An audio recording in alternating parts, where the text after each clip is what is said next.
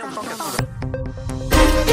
Nam, shukran sana Ali Bilali. Ni mkaribishe msikilizaji kwenye makala ya habari rafiki. Mimi ni Florence Cuba na hii leo tunazungumza kuhusu dunia kuidhinisha wito wa kuachana na nishati ya mafuta na gesi katika juhudi za kukabiliana na mabadiliko ya hali ya hewa, na hii ni baada ya mkutano wa COP 28 uliofanyika kule Dubai. Tumemuuliza msikilizaji, unafikiri mambo gani yatabadilika baada ya siku kumi na tatu za mazungumzo, na je, alitarajia nini kutoka kwa mkutano huo? Hebu tupate maoni waliotuma kwenye mtandao wetu wa WhatsApp.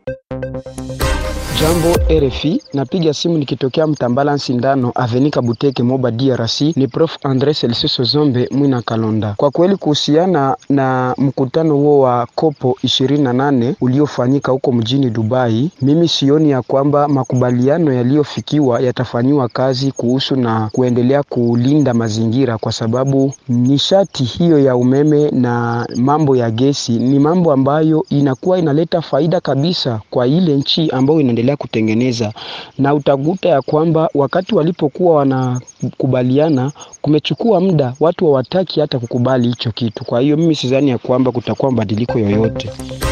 Tunaona kwamba ni maazimio ambayo yanaweza yakaleta manufaa ikiwa mataifa ya ulimwengu yanaweza kuchangamkia kuweka vitendoni e, maazimio yenyewe, lakini kama mnavyojua ni kwamba maazimio kama haya ni mazito, hayawezi heshimiwa moja kwa moja, na hivyo tunaweza tukasema kwamba uh, tungali na muda, ila tunaomba maazimio yenyewe kuweko nia dhabiti ya kuweka vitendoni. Akira natuma ujumbe nikiwa Mulende ndani ya mkongamano ya Karango Nyangezi huku jimboni Kivu ya Kusini Mashariki mwa DR Congo. Naongelea COP28 inayofanyika huku nchini Dubai. Nadhani kwamba suluhisho itapatikana, lakini sio kwamba um, mafuta ya gesi ndio inasababisha hivyo vyote, lakini na utumiaji wa silaha nzito wakati wa vita nayo ni sababu nyingine inayosababisha hewa na mazingira kubadilika. Huku Afrika hali kama na zile zinaendelea kuonekana. Jambo RFI Kiswahili, natuma ujumbe sauti nikiwa nchini Lusaka, Zambia. Kwa majina ni Roger Arusi Michel Munaba Mahinga. E, kwa mtazamo wangu kuhusu mada hii ya suki ya leo, ni kweli tayari kongamano la COP 28 limetamatika, na kwangu mimi e, nilikuwa nikisubiria e, mwafaka ama makubaliano ya kongamano hili, na tayari wamekubaliana kuweza kusitisha baadhi ya e, mambo fulani fulani ambayo inasababisha e, kuweza kuleta hewa mbaya katika mataifa mbalimbali hususan hapa kwenye e, bara la Afrika. Na tayari ngoja tusubiri e, baada ya siku kumi na tatu za kongamano hili ambazo wamejipa wenyewe huko tuweze kuona mabadiliko ya hali ya hewa, na ndo maana kweli hatuwezi tukasema mengi, ngoja tusubirie. Asante RFI na kazi. E, jambo RFI Kiswahili, naitwa kwa jina la Faraja Amani mtoto Kindela kutoka Bujumbura, Burundi. E, mkutano ambao ulifanyika hapo Dubai wa COP 28 juu ya tabia hali ya nchi, tabia hali ya hewa hewana tungeomba kabisa wazingatie hilo swala ili vitu viende vizuri mwaka utakaokuja. Asante sana.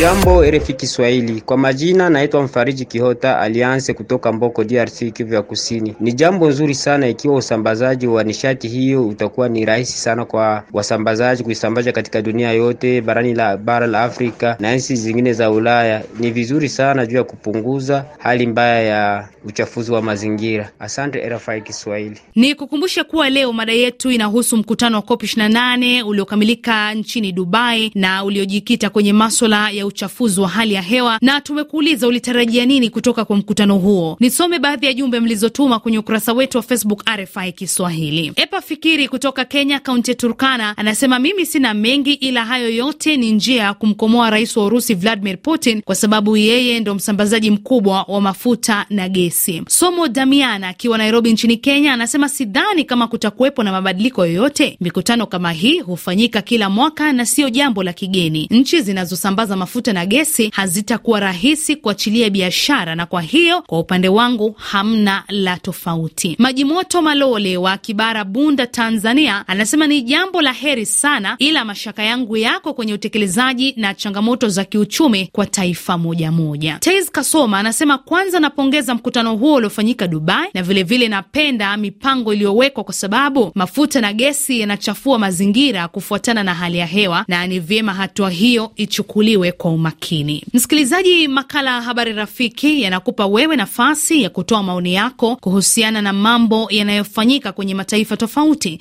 Tuzidi kupata maoni yako uliotutumia kwa njia ya WhatsApp. Jambo RFI Kiswahili toka Kampala nchini Uganda. Naitwa Patrick Nyandwi maarufu P7 Artisan de la Paix. Ni mwito ulio mwema, lakini ikiwa utaweza kukataza watu kutumia mbinu hii ambao walikuwa wameangalia kuwa ni ya rahisi na inawasaidia kwa mambo mbalimbali, ni kuona namna gani utawapelekea tena jambo ambalo litaweza kuwasaidia kwa ajili ya matumizi mbalimbali mbali ya kawaida katika kazi zao. Aksanti RFI Kiswahili. Mimi ni mzee Makindar kutoka Bujumbura, Burundi. Mada ya leo kuhusu mkutano uliokutania Dubai huko. E, mkutano ulikusanyisha nchi nyingi, ulikuwa ni mkutano muhimu sana. Na mambo walifika heko juu ya mambo ya gesi na hali mbaya ya mazingira. Ni wa kupongeza kabisa, na najua kama lazima utafanikishwa kwa sababu e, vurugu ya mazingira ndio inatia matatizo mengi ulimwenguni. Asante RFI. Jambo RFI Kiswahili. E, anayezungumza ni Ramadhani Shebiringi. Kwa kweli, kwa mazungumzo ambayo imefanyika Dubai kwa ajili ya utafiti wa kutafuta suluhisho ya mazingira kwa hizo siku kumi na tano, hata kama wangetia franga zote chini, hakuna kitu kenye kitafanyika, kwa sababu wale ambao watapokea zile pesa kwa kusema wamalize wafanye hiyo kazi kwa ajili ya mazingira, zitakuwa franga za kuweka mfuko yao na kusomesha watoto zao na kwenda kulisha wanawake wenye hawana wa bibi zao. Kwa kweli kabisa e, dunia inaenda kujitahidi kwa kusema kwamba naweza fanya chochote iliwezalo kwa ajili ya eh, mazingira na kuleta utulivu katika mafuriko, hasa hasa hapa Uvira kwetu, mitoni iko na uwa watu iko na bomoa manyumba na hakuna hata serikali kufanyizia kazi. Asante RFI Kiswahili.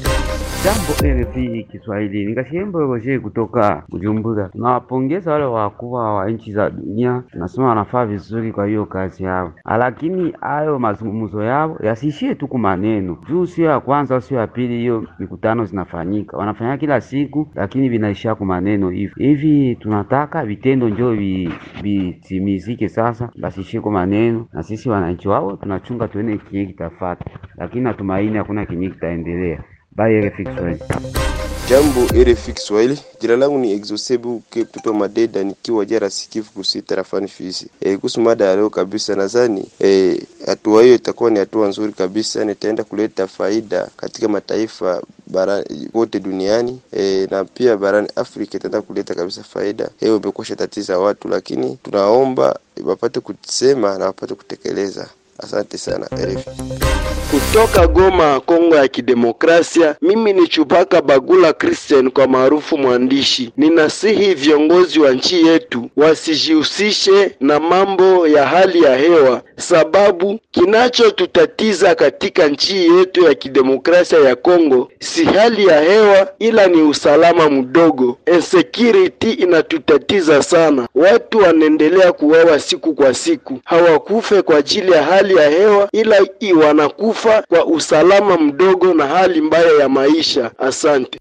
Nirudi kwa ujumbe wako uliotutumia kwa mtandao wetu wa kijamii wa Facebook. Doni Savi anasema kutokana na mkutano huo hakuna chochote kitakachofanyika wala kubadilika. Chris Mkombozi kutoka Isiro, jimbo la Haut Ele, mashariki mwa DRC, hakuna chochote cha kubadilika baada ya siku kumi na tatu. Tarajio langu ni kumalizika kwa vita kati ya Israel na Gaza na kuleta usalama Afrika nzima, kwani yote ambayo dunia inahitaji ili kukomesha uchafuzi wa hali ya hewa yanapatikana kwa wingi Afrika. Ni Paul Karegeza Pogba kutoka DRC, Makobola, Fizi. Kwenye mada ya leo, mimi naona ya kwamba kuachana na mafuta na gesi ni kurudisha nchi ya Urusi nyuma, kwani ndiyo msambazaji mkubwa wa mafuta. Pawa Kalunga anasema binafsi hakuna kitu chochote kitakachobadilika kwa mkutano COP 28 uliofanyika. Nilichotarajia kutoka kwa mkutano huo ni marais wa bara la Afrika kukopa hela na kuacha nchi katika madeni, kwani nishati ya mafuta na gesi ni vitu ambavyo vinaleta faida kubwa kwa nchi zinazotumia kwa hiyo sidhani kwamba makubaliano hayo yatatekelezwa vilivyo. Msikilizaji, maoni yake Pawa Kalunga ndiyo yanatutamatishia makala yetu jioni hii. Mimi ni Florence Kiuvani, kutakia wakati mwema.